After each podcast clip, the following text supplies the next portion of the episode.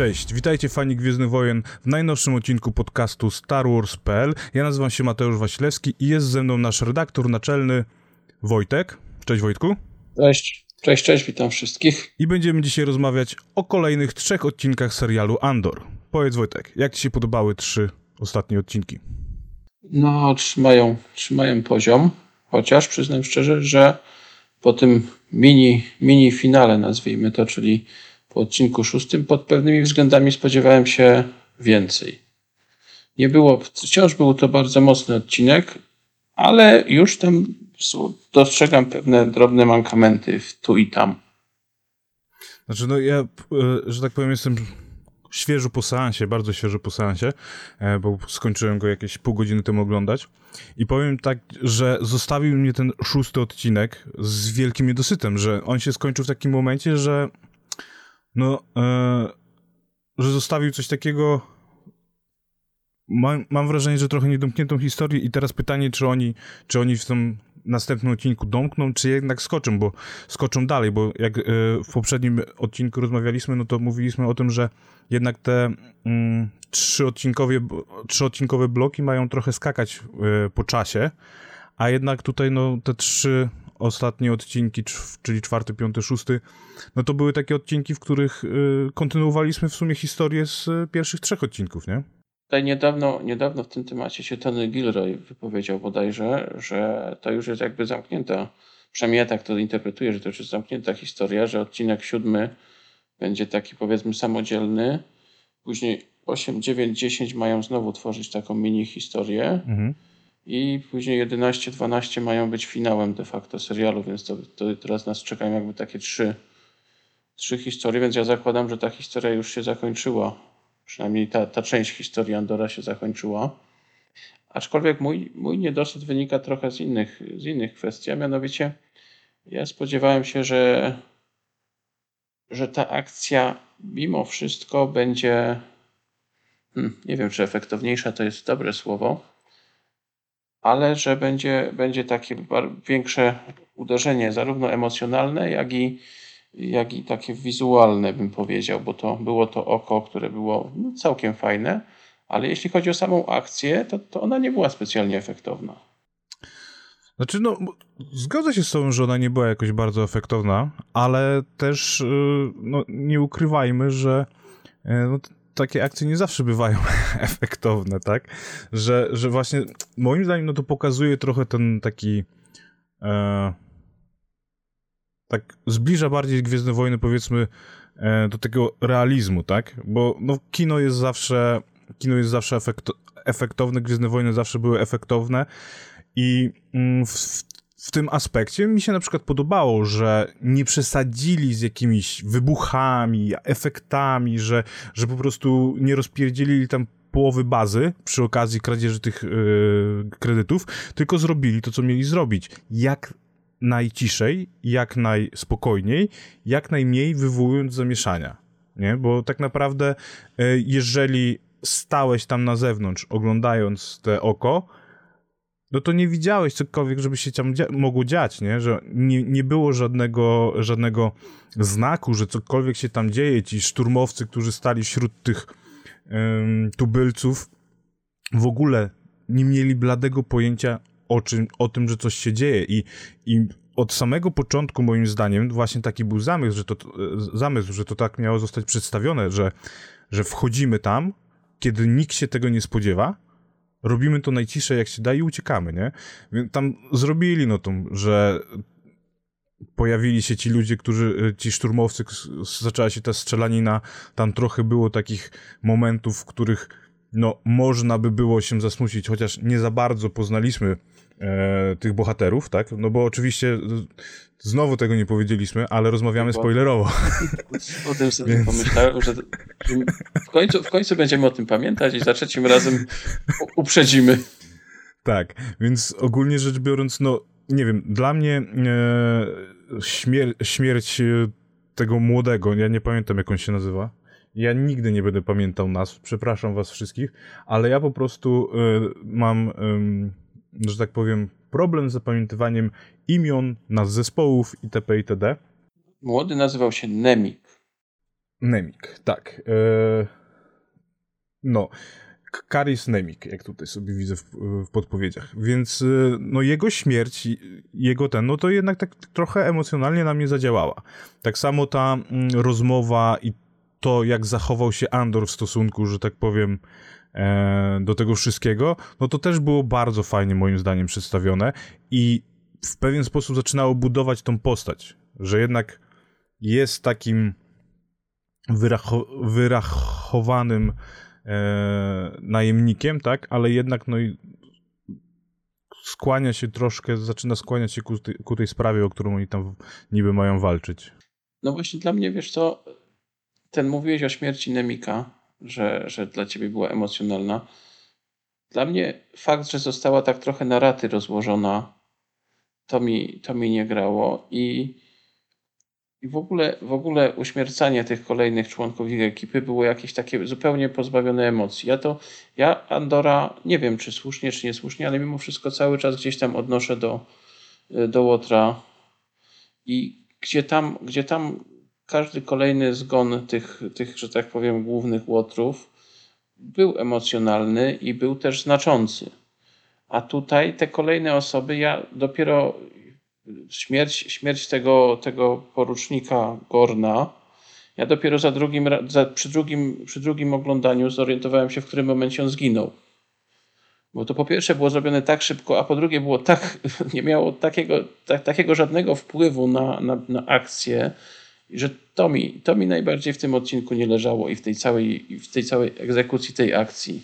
No, ja ci powiem, że mm, jasne, mogę się z tobą zgodzić w tym aspekcie, ale to jest też spowodowane tym, że my w żaden sposób, ale to w żaden sposób e, nie mieliśmy czasu na to, żeby się przywiązać do tych postaci, bo zobacz, że wszystkie takie znaczące rzeczy, które e, były związane właśnie z tą załogą, no to mieliśmy tak naprawdę właśnie z Nemikiem oraz z tym Sinem, jakoś tak on się nazywał.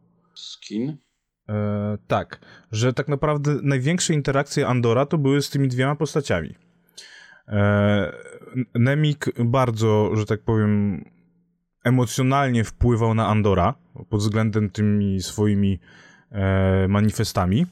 E, e Sik skin, e, skin, że tak powiem, no ta relacja też, że on tam przeszukiwał, że, że on był z, e, tam w tym więzieniu, tak?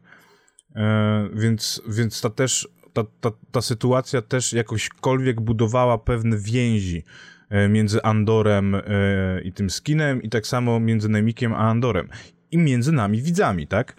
A w przypadku e, tych a w przypadku pozostałych y, postaci, członków y, tej drużyny, no nie było takich interakcji, były bardzo sporadyczne, tak? Więc y, ja się nie dziwię, jak na ten, ten Gorn to w ogóle, że tak powiem, nagle to było takie coś, że tam stoi, puch, padł, nie? No, no ale właśnie, tam. wiesz, no jego, ale on też dostał, on też dostał trochę czasu, tylko jakby w innych zupełnie okolicznościach, bo jego, jego widzieliśmy właśnie na, w tej, w tej bazie, gdzie tam, gdzie widać było, jak on się co, co on tak naprawdę myśli o tym, co się wokół niego dzieje i o tym jego przełożonym.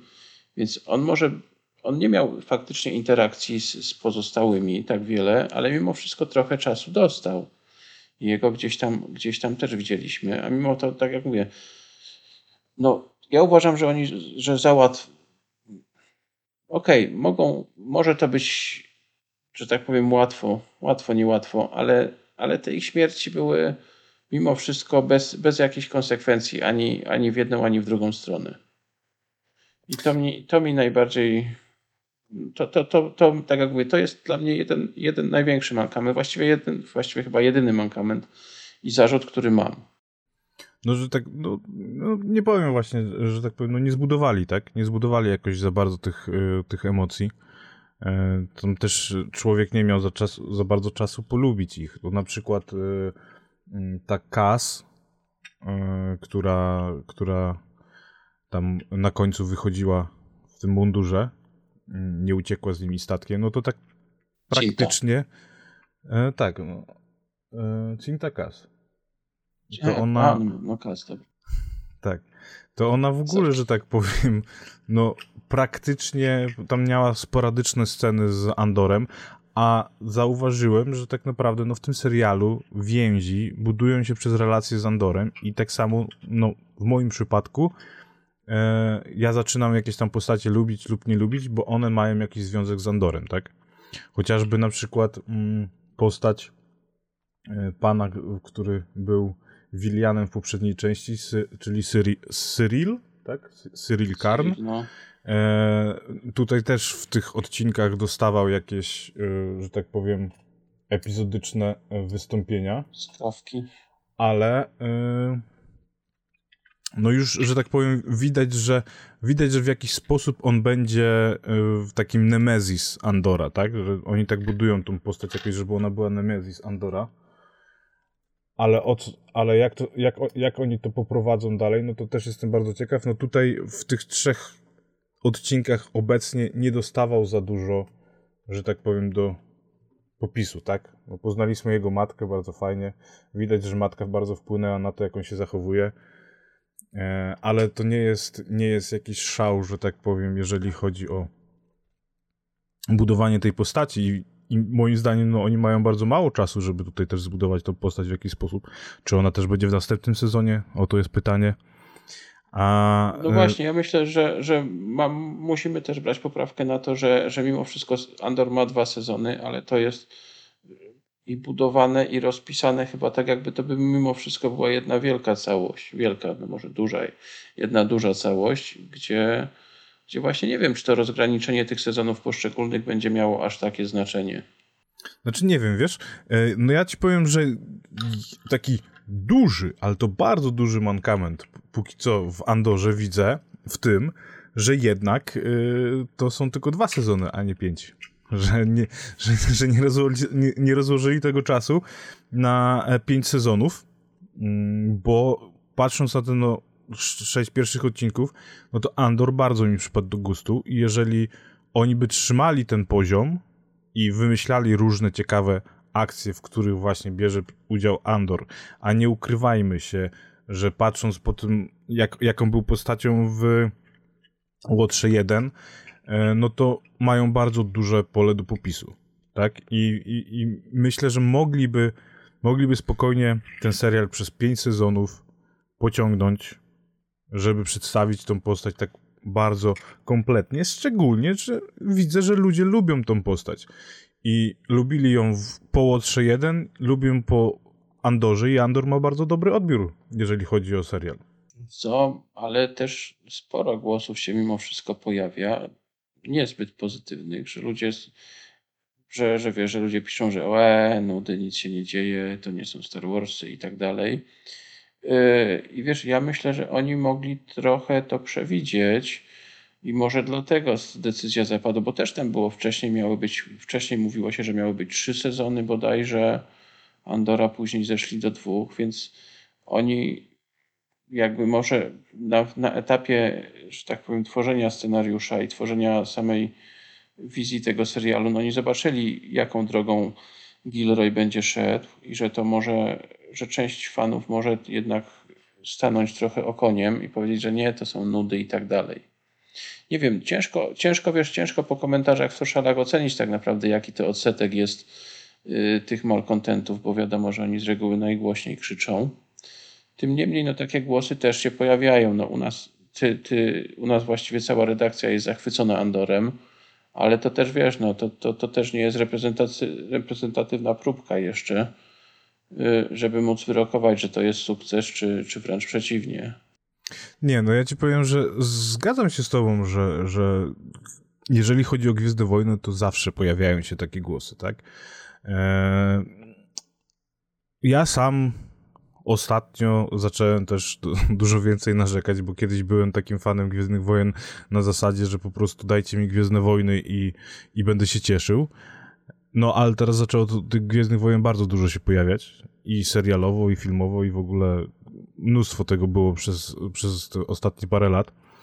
Więc jednak człowiek już poczuł taki troszkę mm, przesyt tego, że no, brakowało tego głodu, mm, że takiego jak się pojawiało, pojawiały się te stare Gwiezdne Wojny i ten czas oczekiwania i tego, i te budowanie, budowanie tak naprawdę e, całego swojego fanostwa dookoła filmów, książek jakichś, których tam się jakoś za dużo tym, w tym świecie nie pojawiało. Teraz jest tak dużo tych materiałów, że ciężko nadążyć z tym, żeby to wszystko czytać. Czytać, oglądać, grać. E, kiedyś mam, mam, mam wrażenie, że no tak naprawdę były książki, komiksy i, i trochę gier, tak? A, i, i, nie, było, nie było tak naprawdę poza, poza filmami, nie było żadnych innych materiałów filmowych o Gwiezdnych Wojnach. E, wtedy się żyło fan filmami, żeby dostać trochę tego poczucia mm, trochę tego poczucia e, Gwiezdnych Wojen filmowych i przez to, że tak powiem E, ja troszkę się przyzwyczaiłem do tego, że jednak no te Gwiezdne Wojny to nie zawsze będzie tak, jak my byśmy sobie to wyobrażali, no bo kurde, ja się wychowałem na fanfilmach, no po prostu cieszyłem się każdą historią oglądając e, Gwiezdne Wojny w wersji filmowej, gdzie jacyś fani robili swoje wizje świata e, Lukasa. No i tak samo Disney zaczął robić swoją wizję świata Lukasa i ja troszkę podchodzi, podchodziłem do tego w ten sam sposób, tak, że no to już nie jest, to nie są filmy Lucasa, no to, to, to jednak są, jak, to jest jakaś wizja, którą Disney sobie teraz zaczyna kreować. E, no są tam osoby, które mają jakiś pomysł na to, e, niestety nie, nie, nie na najwyższych stanowiskach, bo czasami, czasami spotykamy się z różnymi dziwnymi decyzjami, no ale w tym wypadku, no Andor, moim zdaniem, nawiązuje swoją stylistyką swoim właśnie prowadzeniem historii do Łotra 1, który jest najlepszym moim zdaniem filmem, który wyszedł za Disneya. Ja też, ja też jakby cały czas, przepraszam, że ci się tak wciąłem. Spoczko. E, no ale dla mnie też, te, dla mnie też ten Łot jest takim trochę papierkiem lakmusowym w przypadku, w przypadku Andora. No i zgadzam się, że to jest, dla mnie to jest w ogóle, w ogóle najlepszy film chyba, nawet, nawet go tak, nawet w sumie bardziej niż, niż ten niż, niż, niż Imperium. No ale, no nie wiem, wiesz co, no trudno mi jest tak naprawdę. Znaczy ja, ja, ja rozumiem, czemu zapadła decyzja o tych dwóch sezonach. Może wiesz, może też nie chcieli jakby tematu trochę, trochę, że tak powiem, nie chcieli, żeby im się przejadł, bo znamy, wiesz, no historia te telewizji y, najnowsza szczególnie zna, wiesz, zna sporo przypadków seriali, które powinny zakończyć się dużo wcześniej niż się de facto zakończyły.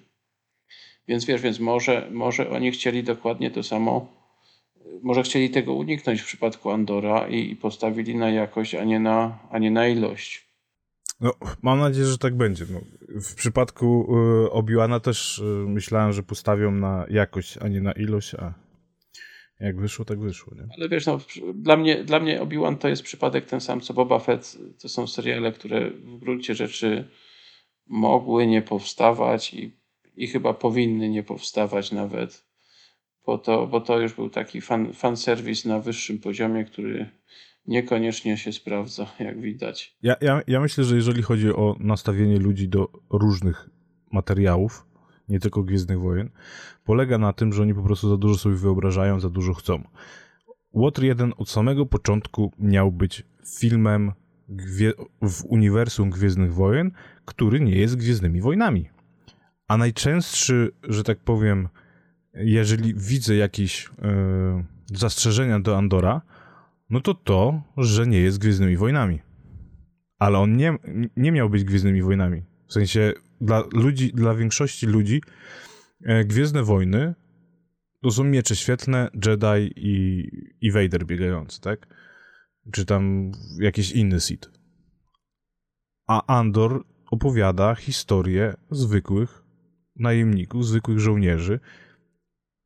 To ma w tym serialu magię, że to jest po prostu coś fantastycznego. Tak samo Mandalorianin w dużej mierze e, mi się podobał z tego względu, że nie opowiadał znowu o Jedi. To, to, było, to była historia właśnie, mieliśmy łowcę nagród, e, który e, swoimi, że tak powiem, działa, sw, swoją profesją może dzięki swojej profesji ma dużo przygód i może naprawdę fajnie wypełnić serial. No twórcy niestety wprowadzili motyw mocy, motyw Jedi, motyw... No, taki mieli pomysł. E, ludziom przypadło to do gustu, bo no, Grogu zwany Baby Jodą wtedy że tak powiem, no, jeden wielki szał wywołał. Mieli tutaj świetnie marketingowo podeszli do tego tematu. Ja, ja kupiłem ten serial, tak samo kupuję teraz Andora i mam nadzieję, że też y, pociągną to dalej i tak jak rozmawialiśmy w poprzednim odcinku, że może się pojawić e, na przykład Asoka, no to jednak bym chciał, żeby jednak Andor od samego początku do, od samego początku do samego końca został jednak bez tych Jedi. Że, że jednak ta moc gdzieś tam jest, gdzieś coś tam się dzieje, ale jednak Andor wciąż będzie takim innym filmem w uniwersum Gwiezdnych Wojen. Myślę, że, znaczy myślę, że już jest tak naprawdę. Więc, więc ten, to, tak powiem, to im się udało. A wracając, bo, bo tak dość daleko odeszliśmy yy, od, od samego Andora, więc wracając na chwilę do, do niego i do tego, co widzieliśmy w tych, w tych trzech, trzech odcinkach kolejnych, a właściwie konkretnie w tym, w tym szóstym, to mnie jedna rzecz, jedna rzecz bardzo też była dla mnie znamienna, a mianowicie to, że, że często, często na, na przestrzeni różnych materiałów, różnych mediów y, widzieliśmy to nazywanie, nazywanie rebeliantów terrorystami przez, y, przez, przez stronę imperialną, ale dopiero teraz tak naprawdę zobaczyliśmy, że oni faktycznie mogą być postrzegani jako ci terroryści, którzy wpadają, porywają, porywają rodzinę tak naprawdę Bogu Ducha winną i nie wiadomo, co chcą z nimi zrobić. I co dla mnie było też, też bardzo ciekawe, to takie ponowne, ponowne y, nadanie imperium takiej ludzkiej twarzy, ale nawet już jakby nie, jakby już abstrahując od, tej, od tego dowódcy i jego rodziny, ale nie wiem, czy pamiętasz ten motyw, jak, y, jak oni tam dopiero co wparowali i porwali, oni tam trzymali wszystkich na muszce. Mhm, pamiętam, no. I i tam ten, ten inżynier, czy, czy tam ten wizytujący, yy, wizytujący oficer, tam złapał pistolet i wymierzył w, w Nemika chyba. Mhm. I on nie powiedział, że nie wiem, że nie wiem, oddajcie, poddajcie się czy cokolwiek, tylko on powiedział wypuśćcie, wypuśćcie chłopaka. On jakby pierwsze o czym pomyślał, to pomyślał o tym dziecku, które tam też było z nimi. Wiesz, i to dla mnie było znamienne, bo aż tak, aż tak ludzkiej reakcji ja nie pamiętam po yy, tak ludzkiej, tak zwyczajnej i tak naturalnej w gruncie rzeczy. Nie, widzie, nie pamiętam, żeby kiedykolwiek jakikolwiek przedstawiciel imperium tak się zachował. Że taka, taka w sumie też bardzo bezinteresowna w gruncie rzeczy postawa, która kosztowała go życie de facto. A wiesz, a chciał, a chciał bronić tylko i wyłącznie niewinne dziecko. I dla mnie to było też takim bardzo, bardzo mocnym akcentem, chociaż, chociaż takim w sumie bardzo subtelnym. No tak, no, zgodzę się w tej scenie, że tak powiem, było trochę pokazanie takiej twarzy imperium, no ale nie ma co ukrywać, nie tylko psychopaci w tym imperium byli, tak?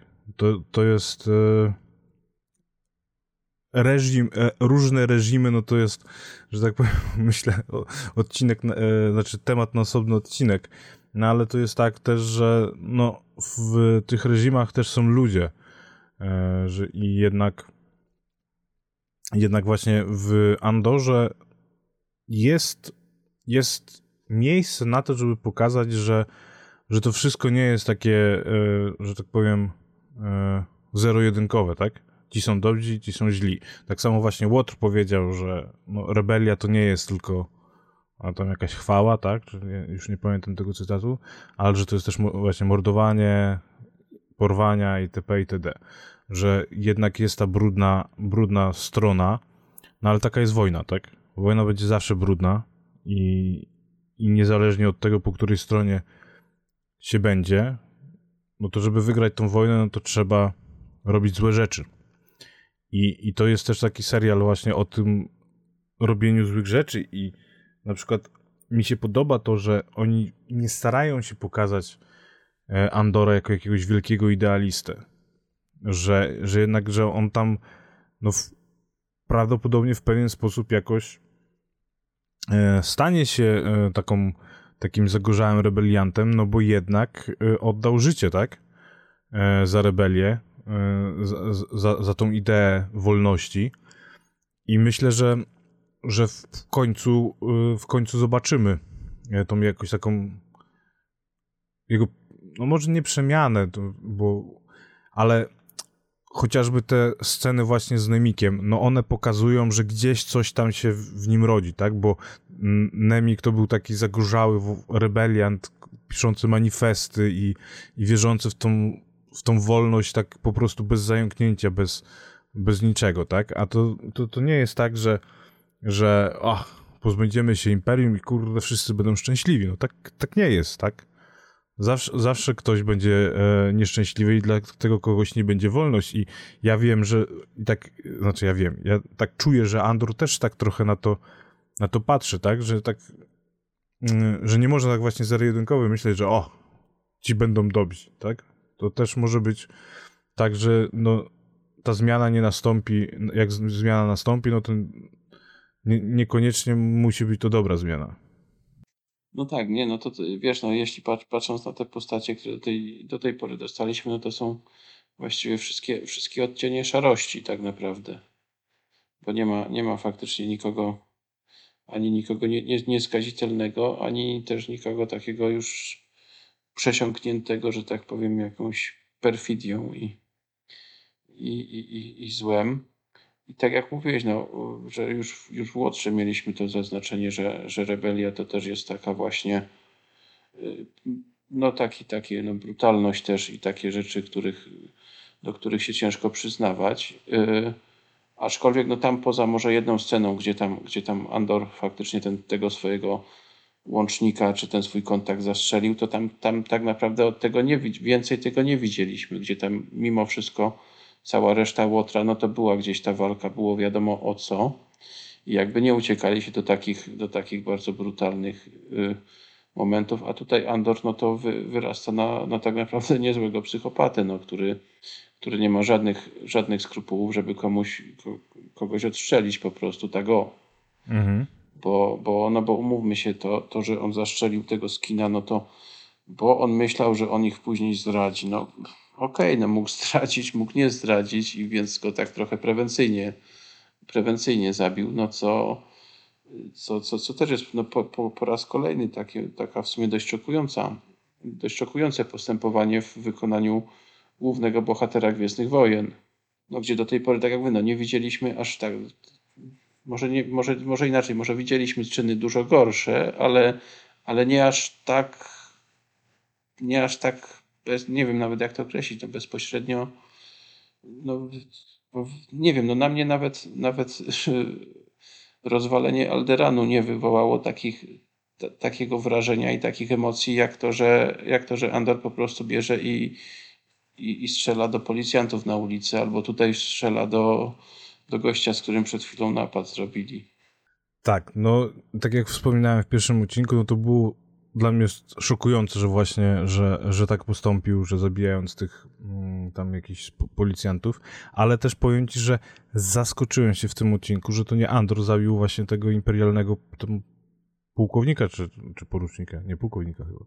No tak, i tam nawet tam nawet było wcześniej mówione, że ta, że ta Cinta jest niby naj, najtwardsza z nich wszystkich. No i tutaj to też do, dowiodła i też mam wrażenie, że naj, najwięcej, najbardziej ma z nimi na pieńku, no bo tam gdzieś było wspomniane, że, że jej rodzinę wyrżnęli całą, no to, to okej, okay, ona ma motyw i jej działanie jest zrozumiałe. Tak, no ja mam nadzieję, że, że ona się jeszcze w, w pojawi, e, że tak powiem. Pokazali nam, że udało jej się wyjść z tej bazy, że tak powiem, bez problemu więc y, mam nadzieję, że no to, to nie było takie pokazanie od sobie poszła, tylko że jednak no będzie to jeszcze, że, że to będzie jeszcze postać, która się pojawi w nadchodzących odcinkach serialu. Tutaj, tutaj rozmawialiśmy o tym i już podkreślaliśmy wiele razy, jak bardzo Andor jest różny od, od Mandalorianina, ale może kto wie, może pójdą też trochę tropy Mandalorianina i w finale, w finale wezmą wszystkie, wszystkie postacie, które się przewinęły przez cały sezon i je skrzyknął razem, tak jak to Mando miał w zwyczaju. Gdzie zawsze w tym finale się, się pojawiały wszystkie gościnne występy. Tak, tylko że, tylko że w tym, e, w Mandalorianinie, pomimo tego, że on był takim samotnikiem itp. itd., e, no to jednak był też taką osobą, która dość mocno przywiązywała się do innych. A póki co, że tak powiem, no Andor pokazuje jednak, że jest samotnikiem samotnikiem, tak? Że okej, okay, spotykamy się na robotę, robimy razem, ale po robocie każdy jest w swoją stronę. I, i, i nie wiem, czy to by pasowało do tej postaci.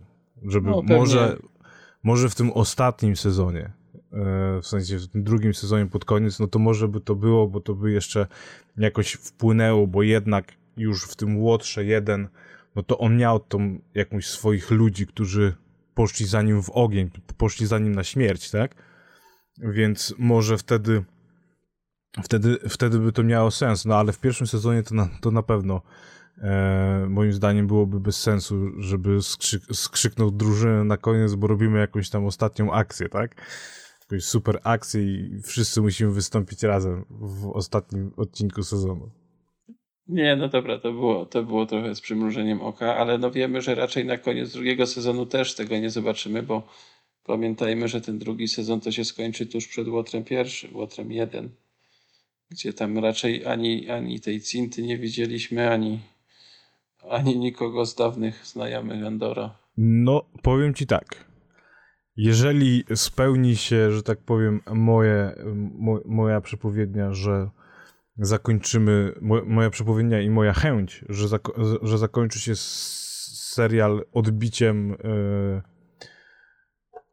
Jin, no to yy, tam tak naprawdę nie widzieliśmy nikogo poza K2SO i jakimiś dwoma ludkami, nie? No w sumie nie. Nie widzieliśmy wtedy też nawet Andora, tak? Więc równie dobrze jakoś tam mogą ich wprowadzić, a że potem... Yy, że potem, że tak powiem, tych postaci już nie było w tej ostatecznym e, spotkaniu na e, Skari, w tym ostatecznej bitwie, to też można wyjaśnić, tak jakby chociażby e, wyjaśnili sytuację z ekipą z rebeliantów, tak? Dlaczego ich potem, potem się nie pojawiali, że tak powiem, w oryginalnej trylogii. Także no to, to nie jest zamknięta moim zdaniem kwestia, że to, że, że, że to nie jest zamknięte. Może tak się zdarzyć. Moim zdaniem, no może ktoś teoretycznie może się tam gdzieś przygnąć, aczkolwiek niektóre postacie mają raczej dla mnie drogę zamkniętą i ich los jest przesądzony. Tutaj, tutaj myślę głównie o, e, o Lutenie, no bo on, on wyrasta na naprawdę takiego zagorzałego, ale też bardzo wpływowego człowieka i, i, i, i, sympatyka rebelii i trudno mi jest sobie wyobrazić sytuację, w której jeśli on by przeżył i pamiętając to, jak, a raczej domyślając się to, jak blisko on z Mon Motmą może współpracować, to że on przeżył. Bo skoro, jeśli by przeżył, to powinien się gdzieś tam po, pojawiać wśród tych dowódców rebelii. A, a skoro się nie pojawia, no to obawiam się, że on akurat może nie doczekać dalszych, da, dalszych swoich losów. No ja też tak sobie o tym myślałem, bo mm, ja trochę nie pamiętam teraz, jak to tam z Monmontą było w Rebeliantach, bo ona się pojawiała w Rebeliantach, ale to mi się wydaje, że ona już się pojawiała w Rebeliantach po tym, jak uciekła z Coruscant.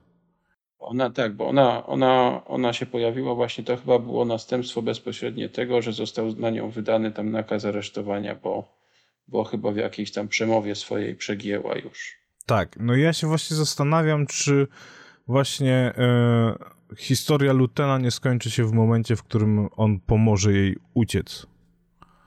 E, że wykorzysta te swoje wpływy i pomoże jej uciec. No bo ogólnie rzecz biorąc, e, jak już mówimy o Lutenie, no to powiem, że no, zaskoczyła mnie ta postać. W sensie, jak on tam potem przyleciał na Korusant, e, i się przebrał e, w tego e, lutena antykwariusza, że tak powiem, jakiegoś w galerii sztuk czy coś tam ze starymi rzeczami, no to po prostu, no naprawdę się zaskoczyłem. A jest to taka właśnie, widać, że no ma, e, jak przyjrzymy się to, jakie on tam skarby trzyma w tym swojej, swoim sklepiku, no to musi mieć jakieś e, mocne plecy. No tak, no to jest, ale też mnie, wiesz co, mnie bardzo, bardzo zaskoczyły jego reakcje po tym jego żywiołowe wręcz reakcje po tym, jak się dowiedział, że ten napad faktycznie się, y, się odbył, gdzie on taki zawsze się wydawał taki, taki wyrachowany, a ja mam wrażenie, jakby to świadczyło o tym, że on sam do końca nie był, że on do końca nie wierzył w to, że oni są w stanie to, y, to, to, to w ogóle zrobić. Taka była, taka, takie była, taka była moja pierwsza reakcja, jak zobaczyłem ten jego nie wiem, czy śmiech, czy radość.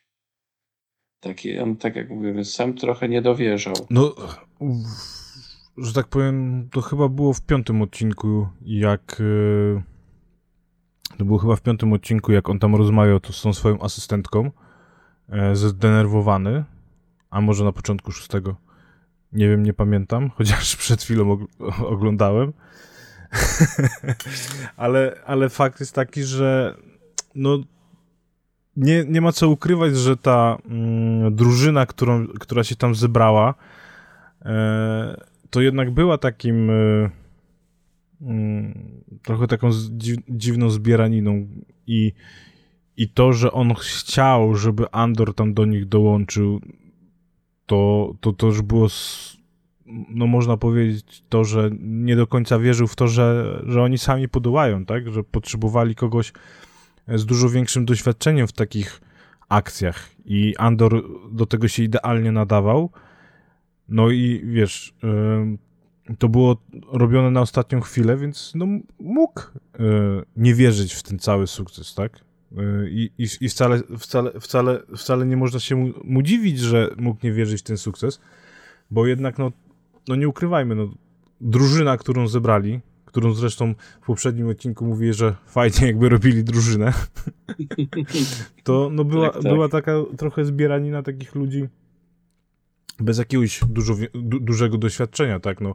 Dopiero potem się dowiedzieliśmy, że no, był tam wśród nich szturmowiec, tak, że, ale no nie mieliśmy, no, nie mieliśmy okazji poznać tych postaci tak, żeby, żeby naprawdę być w 100% pewny, że to im się uda, chociaż no, nie, nie ma co ukrywać, że w jakiś sposób musiało, musiało to się udać. No tak, no. Mo mogło, być, mogło być tak, że nie wiem, no Andor tylko by uciekł, że tylko mu się udało, że coś tam, no, to już mo mogli różnie poprowadzić, ale akcja się musiała udać. No, to, jest jednak, to jest jednak opowieść filmowa, serialowa e, i e, jakichś wyników możemy się spodziewać.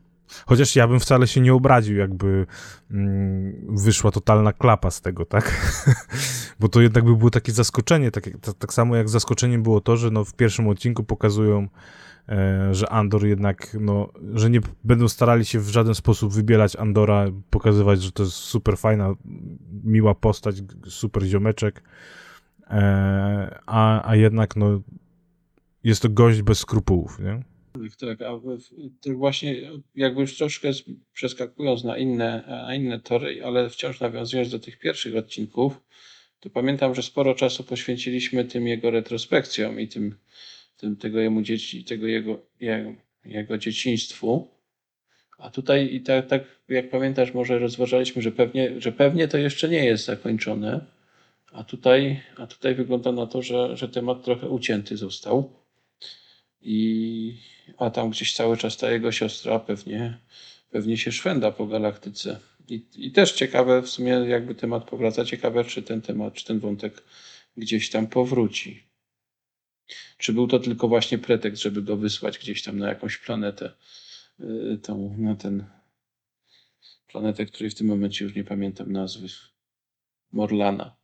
No ogólnie rzecz biorąc powiem ci, że w ogóle w ogóle przez oglądanie tych trzech odcinków nie pomyślałem o tym, że czegoś mi brakuje.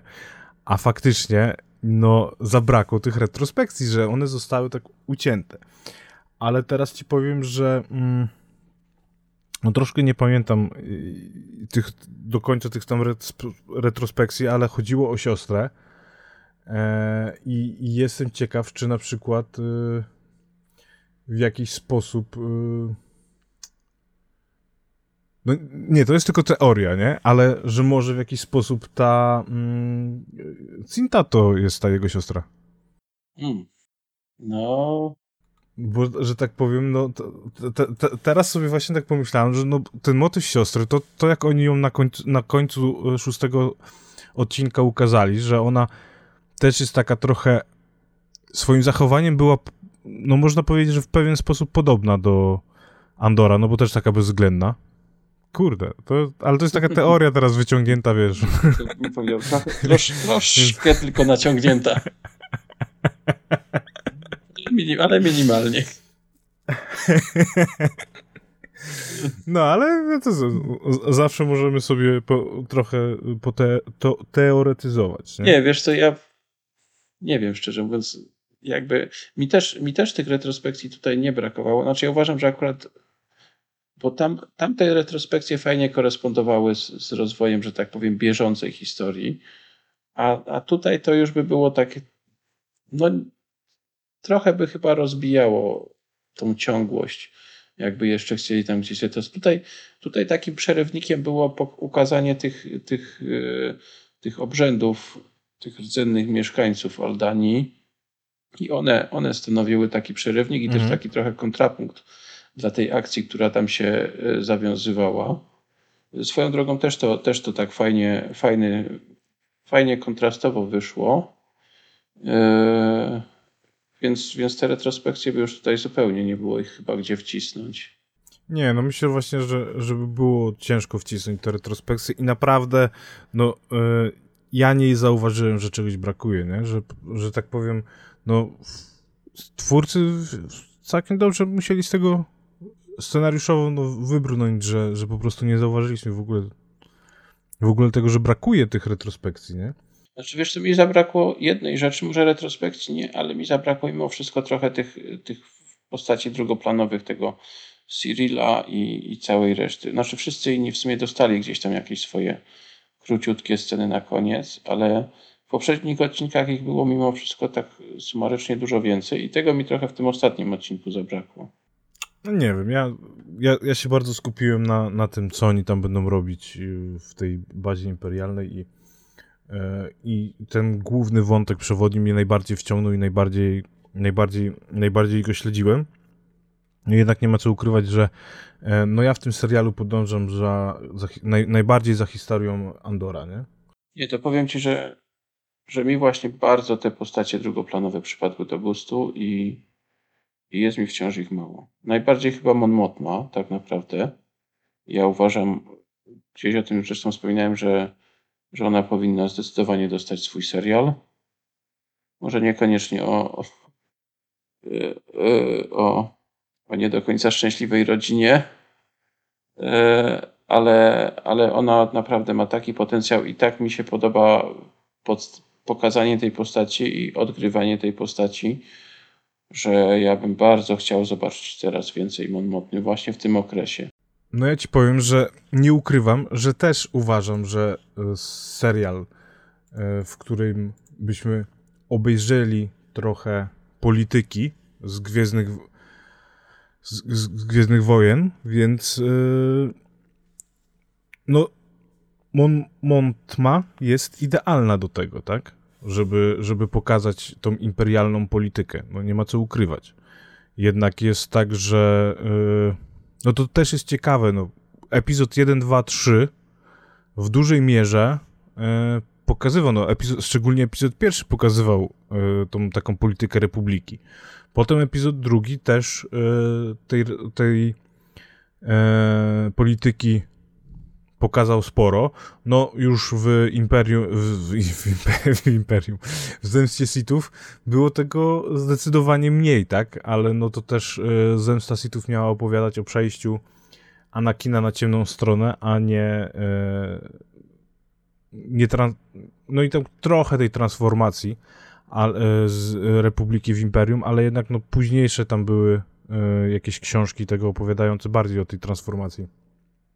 Imperium i na przykład historie właśnie opowiadające o tym, jak przebiegała transformacja z Republiki w Imperium pod względem politycznym, pod względem różnych takich zmian związanych z, ze strukturami, e, co troszkę widzieliśmy na przykład w serialu Bad Batch w postaci tego, że klony zostały zastępowane przez żołnierzy poborowych, no to ta postać Mon Monty e, jest do tego idealna. Bo, bo, no, bo, bo kto, kto tu teraz no, e, mógłby, mógłby wejść to, tak? Be, ben Antilles, tak? E, ben? E, co ja gadam? Ben Antilles. Organa. Właśnie tak. Za nie mówiłem i nie wiedziałem już. Woda z mózgu, to teraz. Nie Ben. Bale Organa. Wspomniałeś o polityce w, w, pierwszych, w pierwszych epizodach. To dla mnie tam, no okej, okay, tam było. Niby dużo się o tej polityce mówiło, ale, ale ta polityka była taka strasznie, taka strasznie naiwna i, i, i, i taka, taka no, mało wiarygodna jak dla mnie. Ja wiesz, ja a gdzie, gdzie tutaj ja myślę, że, taka, że taka, taki właśnie serial o Bon Motmie, no to mógłby być, wiesz, no to mógłby być jak House of Cards w, w, w odległej galaktyce. I ja bym coś takiego z wielką przyjemnością chciał, yy, chciał obejrzeć, bo tam gdzie, tam, gdzie dostawaliśmy, głównie, głównie o książkach mówię, tam, gdzie dostawaliśmy takie powiedzmy trochę bardziej zarysowane te, te wątki polityczne, gdzie tam na przykład przy, przy okazji Trauna tego było o dziwo całkiem sporo, chociaż tam głównie na zasadzie takiej, żeby pokazać jak, jak Traun jest upośledzony, jeśli chodzi o politykę. E, ale tam takie motywy były i to, i to uważam, że to naprawdę dobrze się sprawdzało i tutaj też, tutaj też te, te ja po prostu czekam z, z utęsknieniem na to, aż Mon Mothma dostanie dostanie więcej, więcej czasu i aż ten w sumie wątek się roz, rozwinie, bo gdzieś tam po tych zwiastunach wciąż, wciąż jest chyba sporo, sporo jej czasu antenowego przed nami. Y, I, I, ja myślę, że tam pokaże tak naprawdę na co ją stać, gdzie też mi się wydaje, że, y, że jak gdzieś czyta, że gdzieś chyba w jakimś, w jakimś wywiadzie z kimś z twórców, czy, czy, czy w jakimś przecieku się właśnie pojawiła, pojawił taki, takie stwierdzenie, że tak naprawdę Mon Mothma to ona tam robi mega robotę w którymś momencie. No na razie, na razie tego nie widzieliśmy jeszcze na pełną skalę, ale, ale może, może już niedługo. I tak jakby, no ja bym bardzo chciał jej zobaczyć więcej, nie tylko w Andorze, ale też, ale też gdzieś poza. E, tak, no zgodzę się z tobą. E, tylko powiem ci, że no, na przykład jakby zrobili serial polityczny w uniwersum Gwiezdnych Wojen, to by się zaczęło gadanie, że to nie są Gwiezdne Wojny, nie? Zgadza się, zgadza się, ale wiesz co, ja wciąż, ja wciąż czekam z utęsknieniem, aż oni zaczną eksperymentować z gatunkami filmowymi i serialowymi. Tak jak było, wiesz, jak dla mnie spin-offy miały być swego rodzaju takim eksperymentem, gdzie, gdzie ten Łotr, Łotr był takim pierwszym, pierwszym eksperymentem, gdzie zamiast Gwiezdnych Wojen, gdzie zamiast space opery dostaliśmy film de facto wojenny. I to się, i to się sprawdziło świetnie. No później następny spin-off Han Solo to był taki nie mam wrażenia, sami do końca nie mieli pomysłu, co z tego zrobić. Taki miał być niby trochę heist movie, a trochę, a, a, a trochę fanserwisy. I do tego dodać do tego, dodać do tego kiepski marketing i wyszło i się skończyło jak się skończyło. Ale ja bardzo chciał, żeby oni odważniej zaczęli eksperymentować. Naprawdę. Znaczy, no ja ci powiem, że jeżeli chodzi, no właśnie, Łotr był takim filmem wojennym, Han Solo dla mnie jest filmem przygodowym, nie? Jak na, na, w podcaście mówiłem, e, głupoty mówiłem oczywiście wtedy, e, ale ten, no, że, że to jest taki, że, że ten, tak naprawdę wycinając te jakieś znane rzeczy z Gwiezdnych Wojen, i wstawiając na przykład, nie wiem, zamiast szturmowców jakieś inne wojsko, zamiast imperium, e, coś, cokolwiek innego, jakiś inny reżim, dostajemy fajny film przygodowy. No, kurde, mi się tam Han Solo dobrze oglądał. Yy, taki, wiesz, problemem Han Solo było to, że opowiada historię znanej postaci, którą już poznaliśmy, którą już widzieliśmy. I yy, w przypadku na przykład Andora, serialu, tak? Bo rozmawiamy ciągle o serialu Andor. E, to dostajemy też historię tej postaci, budowania tej postaci, ale robioną przez tych samych twórców, która prowadzi do pewnego zwieńczenia, którzy, którzy oni stworzyli, tak? E, I no w przypadku Hanna Solo to miało prawo się nie udać, no bo Harrison Ford y, stworzył postać wręcz legendarną i ni cholery nie, nie przypomnę sobie, jak na nazwisko miał y, aktor, który wcielił się w Hanna Solo, ale nie uważam, żeby jakoś zrobił to bardzo źle, nie? W sensie... E... Może sobie... Może sobie... No moim no zdaniem... Dobra, przepraszam. Nie, no mów, co chciałeś powiedzieć. Nie, nie, no chciałem powiedzieć, że ja sobie przypomnieć sobie mogę przypomnieć, ale za cholerę nie wymówię. Na pe zapewne poprawnie, jak to się nazywał, Alden e- Ehrenreich. E nigdy, nigdy nie do końca nie wiedziałem, jak się powinno czytać jego nazwisko, ale w każdym razie, ale właśnie, to jest postać, tak jak powiedziałeś, mamy tutaj do czynienia, znaczy mamy problem u Hanna Solo było to, że opowiadał losy znanej postaci, ale no właśnie, Andor robi dokładnie to samo, przy czym to nie jest moim zdaniem tylko kwestia kontynuacji przez tych samych twórców tej historii, tylko dla mnie Han Solo z Hanna Solo i Han Solo z, yy, z Nowej Nadziei to jest praktycznie już ta sama postać. Ona nie przechodzi takiej metamorfozy, jak przechodzi Andor. Mhm. Bo to jest, wiesz, to jest taki dobro, dobroduszny w gruncie rzeczy łotrzyk, łotrzyk oportunista, który, chce się, który po prostu chce się nachapać. I który strzela pierwszy. I który strzela, no to myślę, że Andora pod względem strzelania pierwszy, jako pierwszy to nikt nie, już nie przebije, e, ale, no ale właśnie, ale ta postać nie przechodzi dla mnie żadnej ewolucji przez te, na, na, na przestrzeni tego całego, całego filmu. I, i, I, wiesz, i to jest dla mnie. Ja, ja wiesz, mi się też Hanna Solo dobrze oglądało. Ja tego filmu absolutnie nie krytykuję. Żałuję tylko, że. Znaczy, o tyle, o tyle żałuję, że powstał, że jakby zakończył de facto projekt, projekt y, spin-offów, który uważam, że w założeniu był świetny i, i bardzo żałuję, że nie jest rozwijany. Ale to właśnie to wiesz, może, możemy pogadać w odcinku na ten temat, bo. Yy no, mam, mamy tam, os, mamy w, w, twórców Gwiezdnych Wojen, tak? E, którzy, którzy znają się na tym, co robią. No bo na przykład scenariusz do Hanna Solo pisał Lawrence Kasdan, tak? Mam nadzieję, że dobrze powiedziałem. E, ze swoim chyba, chyba synem, Jonathanem. Jeżeli się, nie mylę, to jest chyba jego syn. E, także no, są tam twórcy, no na przykład jeżeli chodzi o Mandalorianina, no to e, no to tam masz też ci twórcy John Fev Favreau, Favreau, kurde. Bym obstawiał, że Favreau, tak, ale też Favreau. John Favreau, no chyba Favreau. to też jest wielkim fanem Gwiezdnych Wojen, tak? I, i że tak powiem, no jednak on stara się zrobić, tak samo w Marvelu stara się robić filmy, które, e, rzeczy, które będą się podobały fanom tych uniwersów. Mamy też e, no, e, twórcę Clone Warsów. Filoni. Fil, tak, Filoni.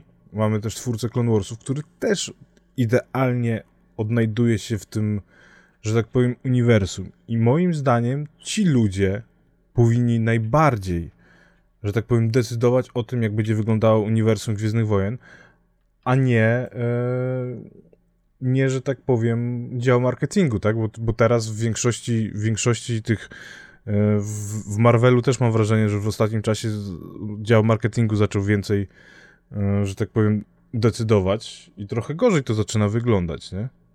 Znaczy, wiesz co, mi się wydaje, że w Star Warsach brakuje, brakuje kogoś takiego, jak jest, jak jest, jak jest Kevin Feige. Fringe, Kevin Fringe. Fringe, Fringe. Fringe chyba.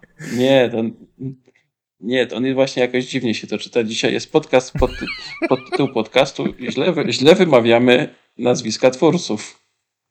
No ale w każdym razie brak mi, brak mi Kevina, który by trzymał, trzymał, mówiąc brzydko, za mordy wszystkich twórców i spinał to wszystko w całość, bo ja mam wrażenie, że pomimo tego, że mamy, że mamy Kathleen Kennedy, że mamy, znaczy właśnie, z jednej strony mamy Kathleen Kennedy, z drugiej strony mamy, mamy, mamy, no, zapomniałem jak się nazywa szef Disneya, Z trzeciej strony mamy całe, mamy całe story group, a, a tutaj nagle się pojawia Filoni z, z Favro i robią najlepsze Gwiezdne Wojny i nagle wszyscy chcą, żeby oni przejęli stery. I tak naprawdę nikt tym, wszyscy by chcieli tym kierować może, wszyscy mają swój pomysł, a tak naprawdę koniec końców nikt tego nie robi i nikt tego nie spina w jedną całość.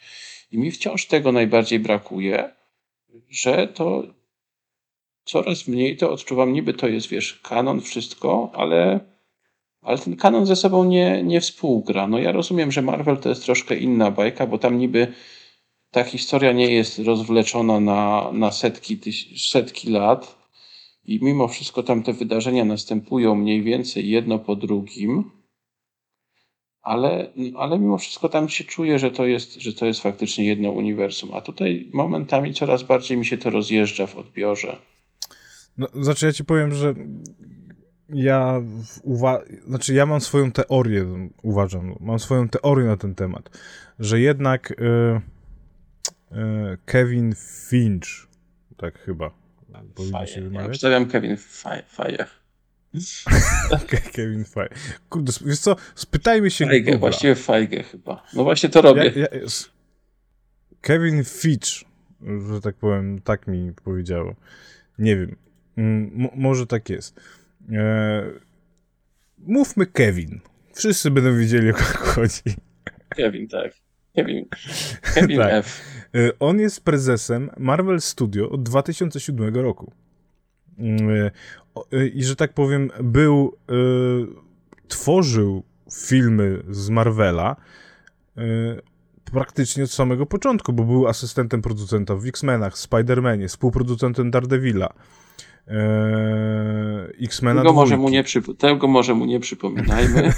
tak, ale chodzi o to, że on przez cały czas, e, przez cały czas pracował jakoś z tym uniwersum e, i, i też jest różnica między uniwersum Marvela a uniwersum e, Gwiezdnych Wojen, to to, że Marvel musiał zbudować dopiero to, co Gwiezdne Wojny już miały.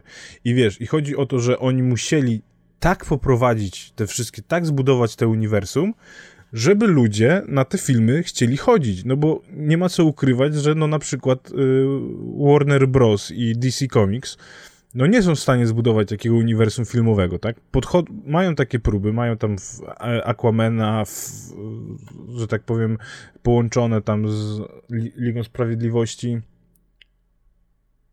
e, z Wonder Woman, ale jednak no nie są w stanie zbudować takiego tego uniwersum, że, że to im nie wychodzi. No, oni też mają duże problemy pod względem castingowym, no bo wybierają nieodpowiednie osoby do swoich, do swoich yy, że tak powiem, filmów, yy, ale przy Marvelu, no to wyszło dlatego, że właśnie oni budowali te uniwersum, że no mieli, w, mieli jakiś plan na zbudowanie uniwersum, a tutaj skoczyli w uniwersum zbudowane już przez kogoś, które ma mnóstwo fanów na całym świecie.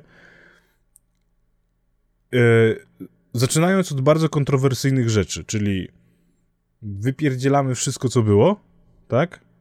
I robimy na nowo.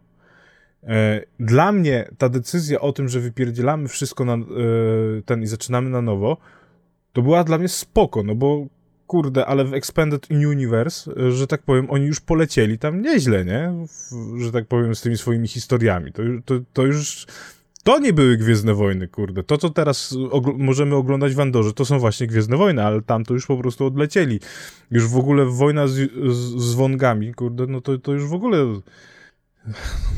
Dla mnie, dla, mnie to, dla mnie to można powiedzieć nie były, wiesz, Gwiezdne Wojny, bo to już tam, kurde, strasznie popłynęli.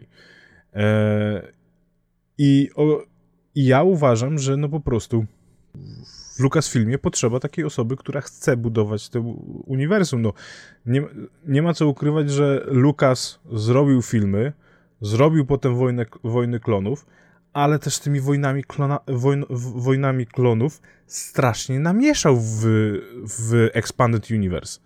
Tak? Więc to też był człowiek, który stworzył stworzył coś, pozwolił innym tworzyć w swoim uniwersum, ale kurde, potem po prostu tak namieszał, no bo przecież jedna z najlepszych książek, e, w ogóle serii książkowej, która się dzieje w czasie Wojny Klonów, Komandosi Republiki, która później miała się zamienić w Komandosów Imperium, nie została skończona przez to, co Lukas zrobił z Mandalorianami w Wojnach Klonów, tak? I jak przedstawił w ogóle historię klonów w Wojnach Klonów, tak? E, I przecież e, autorka Ke Kevin e, Karen Travis powiedziała, że no sorry, no ja nie będę więcej pisać, tak? Tej historii, no. No, no więc właśnie, dlatego, dla, dlatego wykasowanie Expanded Universe było no jedyną możliwą decyzją, więc to mnie ani nie dziwi, ani nie martwi, wręcz przeciwnie. No ale no ale mamy problem jaki mamy, że, że brak mi tej spójności. Znaczy może spójności nie, ale, ale brak mi, wi może wizji. O, wizja to jest dobre słowo. Brak mi wizji na to, co oni chcą. Po pierwsze, co oni chcą pokazywać, bo, bo dalej się miotają w, w, tych, dalej się miotają w czasach, w czasach nam znanych doskonale i się po prostu tak kurczowo trzymają tej sagi Skywalkerów, że to aż boli. A po drugie, nie wiedzą, jak to przedstawiać. Tak, już y, pomijam fakt, że właśnie y, nowa trylogia, czyli epizody 6, y, sie, przepraszam, 7, 9, idealnie pokazuje to, że oni kompletnie nie mają pomysłu, jak to spójnie prowadzić, nie? Jak, jak to zrobić spójnie? Znaczy wiesz, dla mnie w ogóle sequel to jest, to jest jakby już jeszcze, jeszcze, jeszcze gorzej, no bo tam wiesz, każdy, każdy odcinek ktoś inny pisał i, w innym, i miał inną wizję zakończenia, no to nic dziwnego, że wyszedł z tego taki chaos i, i papka, jak przynajmniej fabularnie jak wyszedł. Było tam parę rzeczy, które ja osobiście lubię i, i cenię, ale to jakby, no, no i dobra, już popłynęliśmy chyba z, z, z rozważania. tak, no. tak, popłynęliśmy. No ja to na przykład uważam, że jak kiedyś pojawiła się taka plotka, że anulują epizody 7, 9 i zrobią od nowa, to wcale bym się nie obraził. No ale już wracając do Andora, to praktycznie opowiedzieliśmy tą całą, e, porozmawialiśmy o wszystkim, co mogło się dziać. Moglibyśmy jeszcze, nie wiem, porozmawiać o ciekawostkach, które można było znaleźć w tym galerii y, Lutena, bo tam na Galerii easter, w galerii easter eggów. Tak, bo tam, tam dużo się pojawiło rzeczy, dlatego też uważam właśnie, że, że ta postać no, musi mieć e, jakieś grube plecy, no bo tam mamy holokrony Sithów, mamy holokrony e, Jedi. E, możemy też znaleźć zbroję mandaloriańską. Coś tam łukich pamiętam, że było. Tak, niby tarcza łukich, no gdzieś tam z była też niby maska Plokona, Plokuna, której jeszcze chyba nie widzieliśmy, ale gdzieś z trailerów gdzieś tam ktoś wychwycił. Okej, okay. E, ale mamy też tam y, rzecz, która y, mnie bardzo po prostu jak to zobaczyłem, to zajarała, czyli zbroję, którą można, którą można zobaczyć w Ford, Ford Unleashed. Starkillera. Tak, zbro, zbroję Starkillera. To, to była zbroja, co prawda, jakąś alterna alternatywnej wersji, tej postaci tam była taka. To, to też będzie spoiler, jeżeli ktoś nie grał, ale no myślę, że po tylu latach to ktoś musiał grać. E, że tam była taka scena, że e, to Starkiller wpadał do bazy na Hot i, i walczył z e, rebeliantami. I on właśnie wtedy w tej, w tej zbroi chodził. Nie wiem, czy ona gdzieś jeszcze indziej się pojawiała. Może można było przechodzić grę w niej, ale to, to, to nie wiem, ja nigdy nie przychodziłem, ja to, ja to zawsze staram się e, grać kanonicznie. no, ale tak co, co, coś jeszcze tutaj w przypadku, no nie ma co ukrywać, popłynęliśmy trochę i widać, że potrzebujemy tą, e, że, że, że, musimy rozmawiać o różnych rzeczach, musimy sobie zrobić jakąś listę tematów, może poprosić mm, naszych słuchaczy, e, żeby wybrali, które tematy chcieliby najpierw posłuchać. E, bo, bo mamy, mamy naprawdę dużo rzeczy do przegadania. Na pewno myślę, że ktoś z redakcji do nas z chęcią dołączy, żeby, żeby porozmawiać o różnych, różnych rzeczach, o grach, o, o tym właśnie, e, o przejęciu Lukasa, bo nie, ja nie pamiętam, czy chłopaki, e, którzy poprzednio prowadzili nasz podcast, rozmawiali na ten temat. A to jest, myślę, że ciekawy temat z perspektywy fana Gwiezdnych Wojen i tego, jakie tam odczucia mieliśmy, nie? No tak. A ja myślę, że tak już powoli chyba zbierzemy ku końcowi Tak. Bo ja myślę, że tak. Ja myślę, ja... Jeżeli chodzi o Andora, to tak z 20 minut temu zmierzyliśmy to. Ja jeszcze, to ja jeszcze na moment wrócę do Andora i do tematu, który po, nie, po części został po, po, po poruszony już przez ciebie i tego, jak sobie, jak, sobie, jak widzisz zakończenie Andora, czyli że przychodzą dżin bić. Y, to taki, taki mały off-topic. Dzisiaj obchodzimy urodziny Felicity Jones, która się wcieliła w Jean. I ja bym przy tej okazji nie tylko jej, ale, ale sobie też bardzo życzył, żeby ona mimo wszystko chociaż na chwilę się pojawiła w tym serialu. Tak. Nawet ja wiem, ja wiem, że ten serial bardzo, bardzo mocno unika cameo różnych i fanserwisów, ale mam wrażenie, mam nadzieję, że tutaj zrobią wyjątek, bo jest to postać, która jak, jak mało komu się należy dużo więcej niż dostała. A ona z tego co pamiętam, ma nawet, miała nawet już o tym się mówiło chyba zaraz po Łotrze, że ona podpisała podobno kontrakt na jakieś występy jeszcze na powrót do roli Jean, więc kto wie. A z innych ciekawostek, jeszcze tak na, na koniec taki kącik ciekawostek sobie zrobimy i newsów. Yy, a propos Hanna Solo i, i, i, i, i, że tak powiem, jego legendarnego aktora Harrisona Forda. Właśnie potwierdzono nie tak dawno, że Harrison Ford pojawi się w Marvelu no to było dla mnie duże zaskoczenie, nie? Ale teraz już właśnie, bo to, o tym się mówiło od paru dni, a teraz już chyba oficjalnie to potwierdzili, że będzie Tadeusem Rossem. Tak. Yy, coś, coś mi tam mignęło, że tak powiem, na ten temat, ale, ale nie czytałem. Także tyle, tyle ciekawostek i newsów ode mnie na koniec. Tak, no to my nagrywamy to 17.10, czyli właśnie w dzień urodzin E, Felicity Jones i życzymy jej wszystkiego najlepszego i niech moc będzie z nią, tak samo jak niech moc będzie z wami. A my do was powrócimy na pewno w następnym odcinku o Andorze.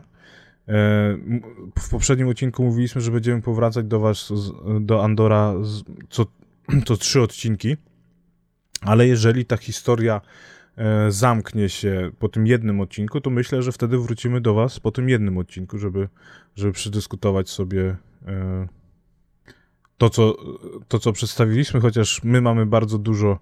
E, myślę, że jak zaczniemy do... nagrywać po jednym odcinku, to będzie niby, będzie niby podcast o Andorze, a, a będzie o wszystkim po, poza Andorem, takie mam wrażenie.